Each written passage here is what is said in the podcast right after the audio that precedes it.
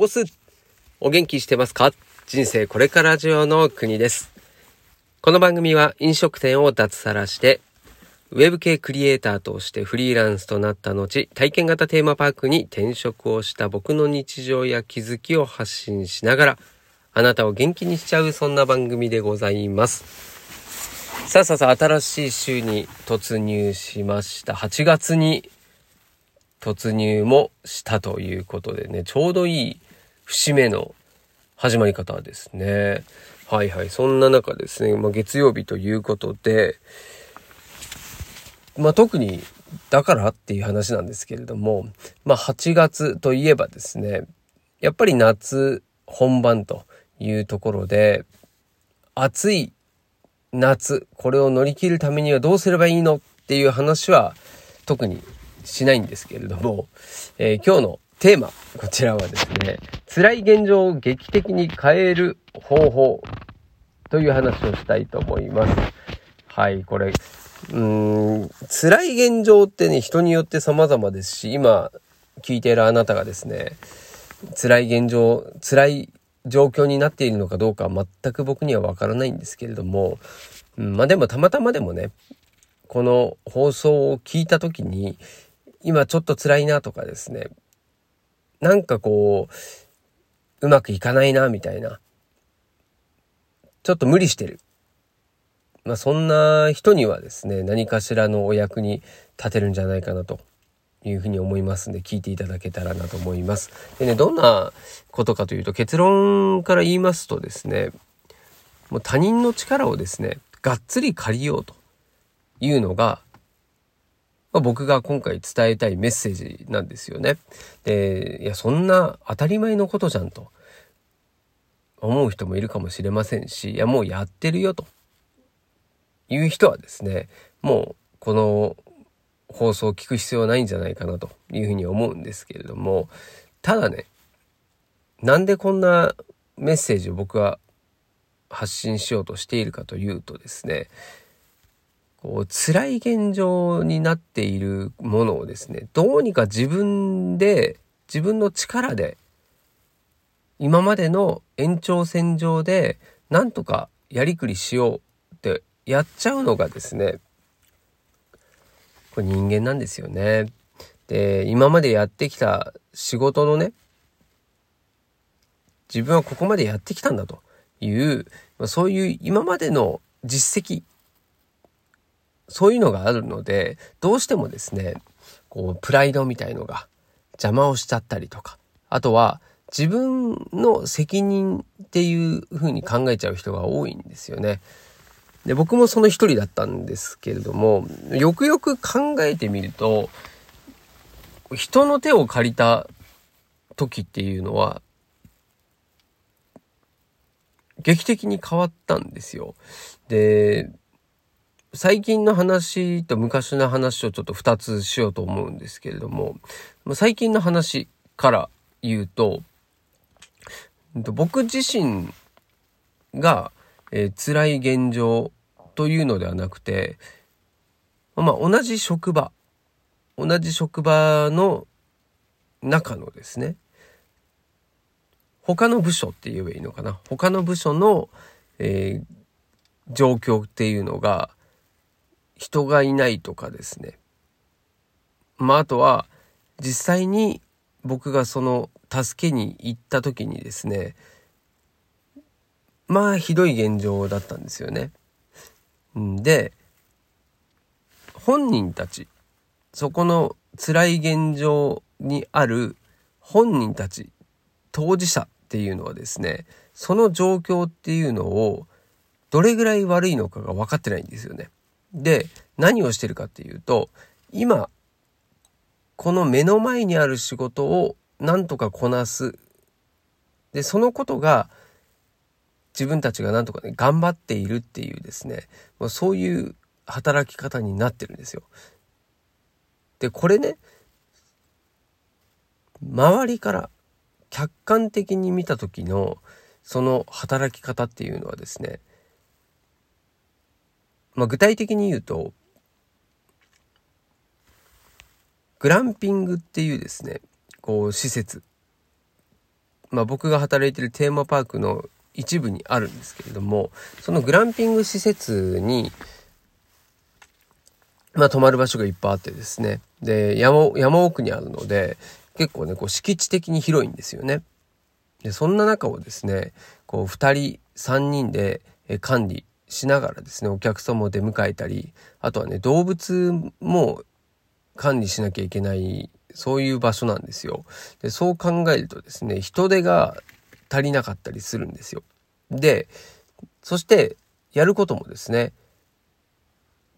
いろんな細々としたことがいっぱいあるんですよね。お客様からえルームサービスとして料理がね、料理の注文が急に入ってきたりもします。あとは、え動物をです、ね動物と一緒に泊まれるっていう、そういう施設なので、うん、動物のを預けに行って、で、動物の説明をしたりとか、あとは逆にですね、えー、朝、その動物を回収しに来たりとか、あとはその動物自体の管理とかですね。そして、バーベキューとかね、お客様がそれぞれのね、えー、部屋でするので、まあ、外なんですけどね、その敷地が一個一個あるんですよ。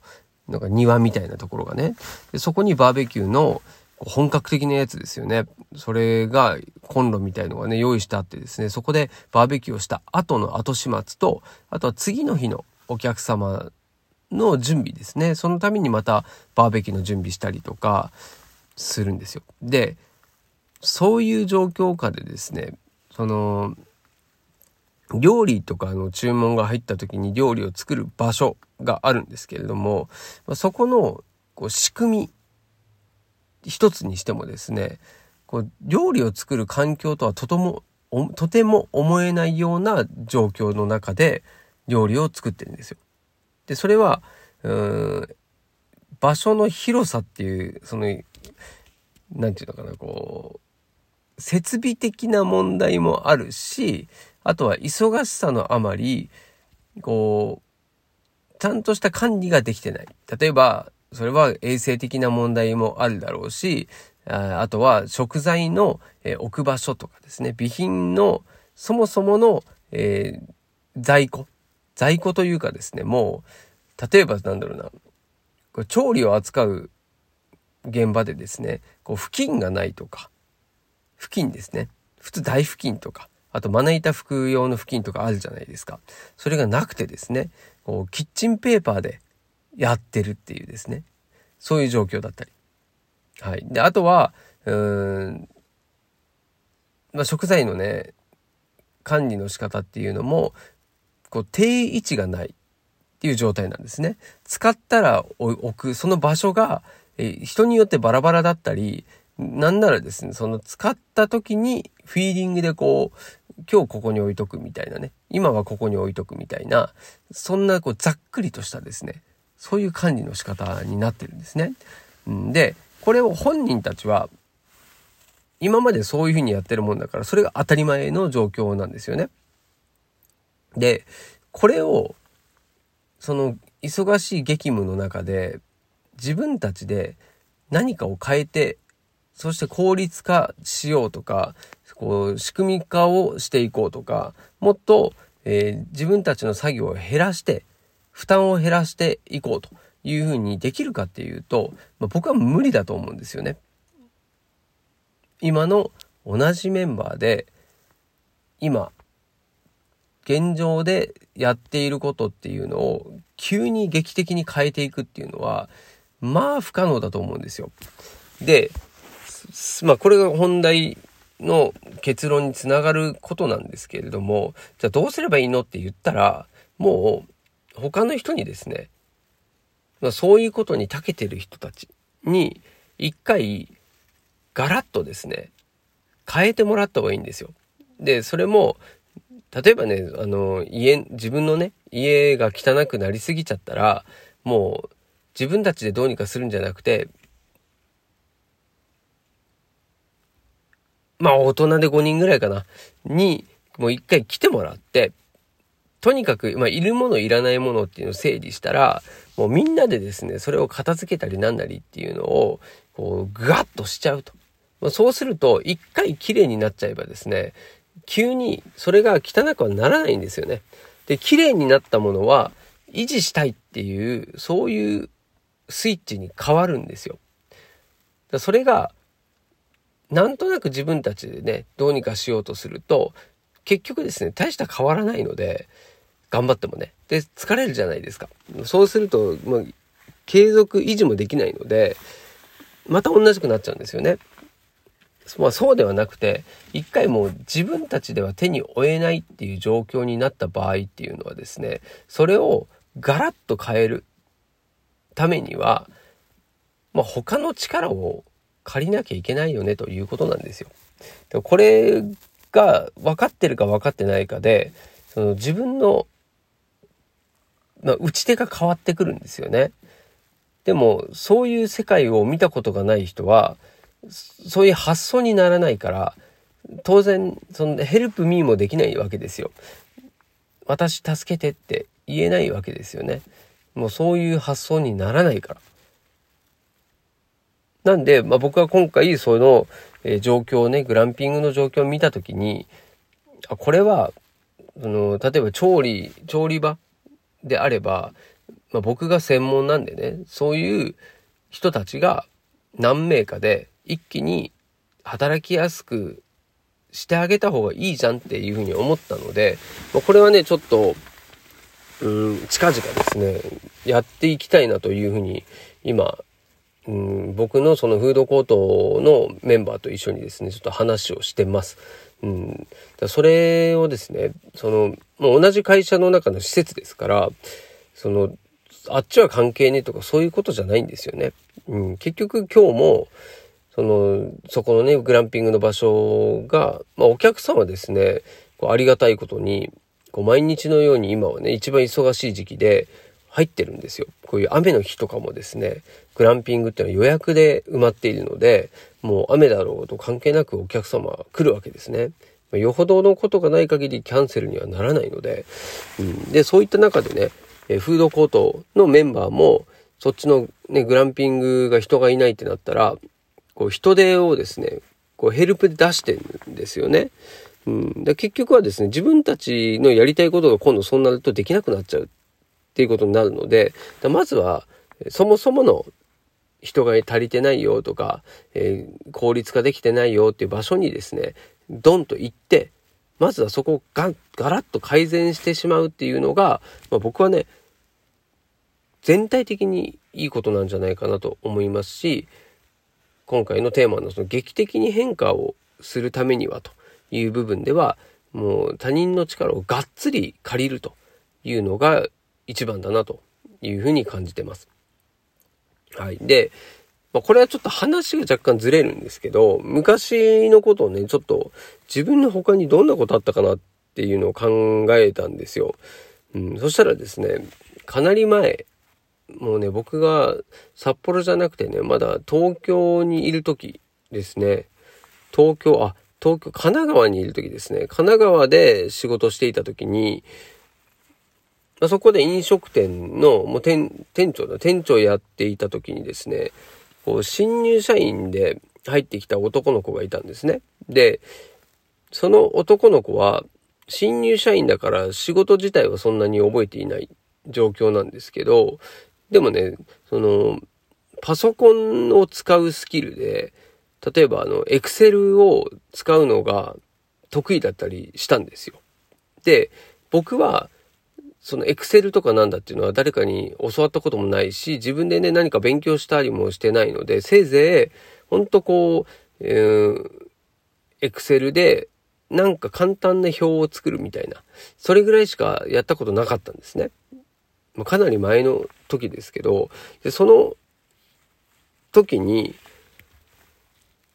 自分で、そのエクセルで、例えばね、こう、計算の関数を使って表をもっと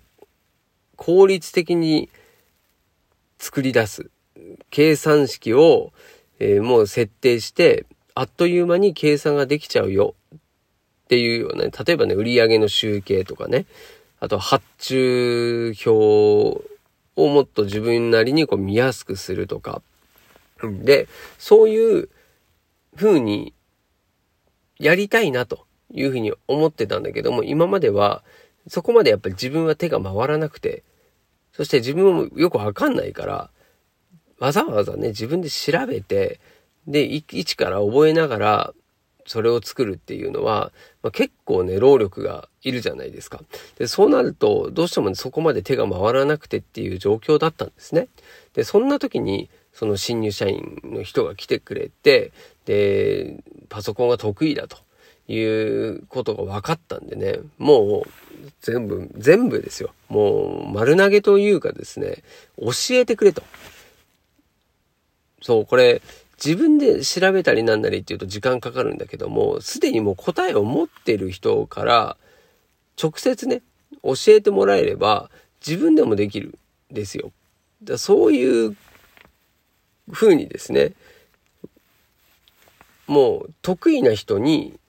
まずはですね、作り方とか、なんだろう、こう、使い方自体を教えてもらうことによって、一気にですね、今までの僕がやりたかったことっていうのが、こう、できるようになったわけですよ。で、例えばね、そのエクセルの、こう、セルって、こう、一つ一つね、枠があるじゃないですか。で、あそこに、こう、イコールって入れたらね、イコールって入れて、そして、他のセルを選択すると、そこの選択したセルの数字とか文字と同じものがそのイコールで入れたところにも表示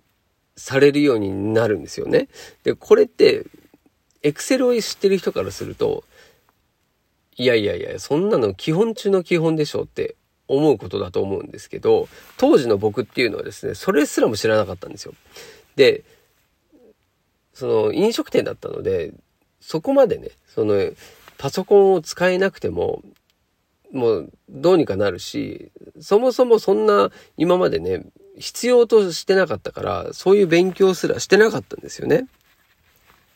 うん。でも、そういう知ってる人からすると当たり前のことでも、自分はわからないので、なんで、そい、その人がですね、新入社員の子がやってることがですね、すべて僕からすると新しい情報で、もう、目から鱗状態のものがね、いっぱいあったわけですよ。うん、で僕はだからそこでね、開眼したんですよね。その、エクセルすげえと。これを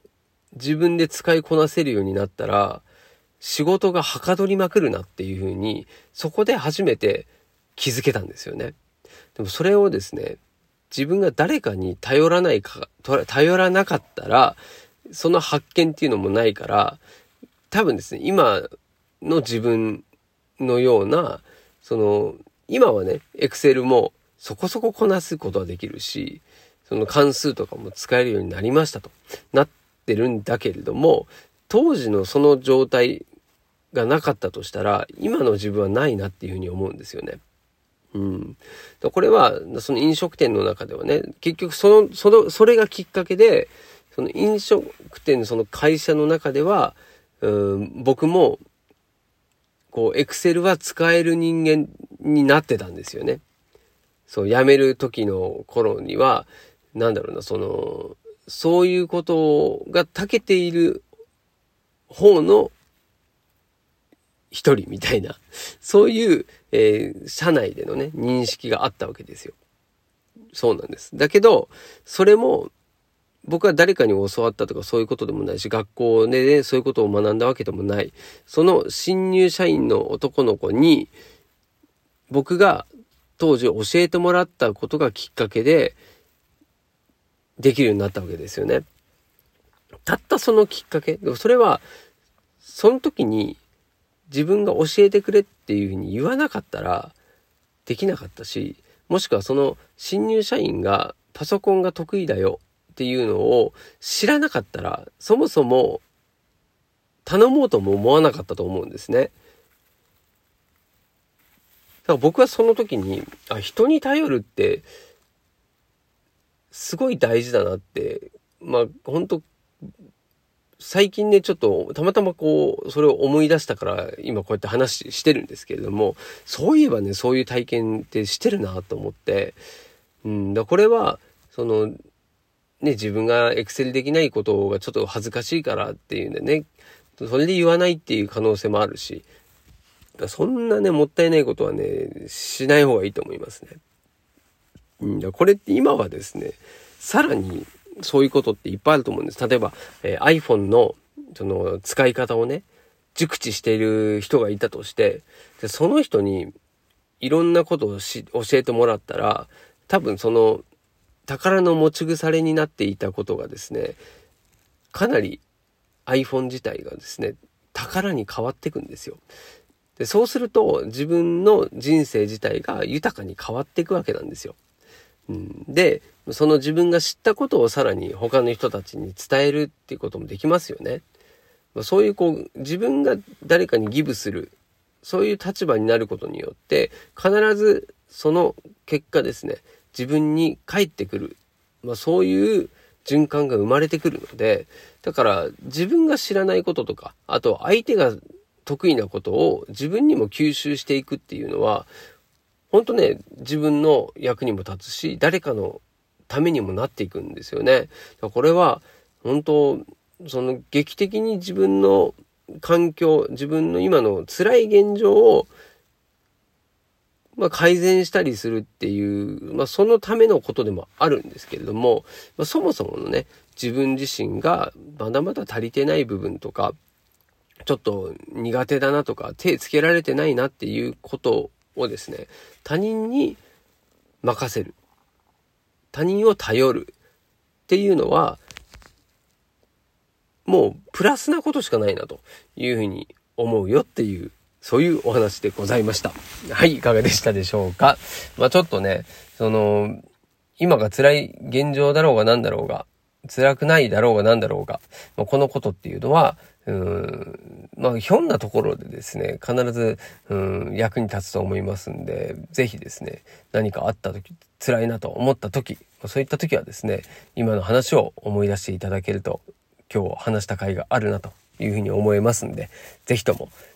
思い出してみてください。はい、ということで、今日も最後までお付き合いいただきましてありがとうございます。お届けは国でした。したっけね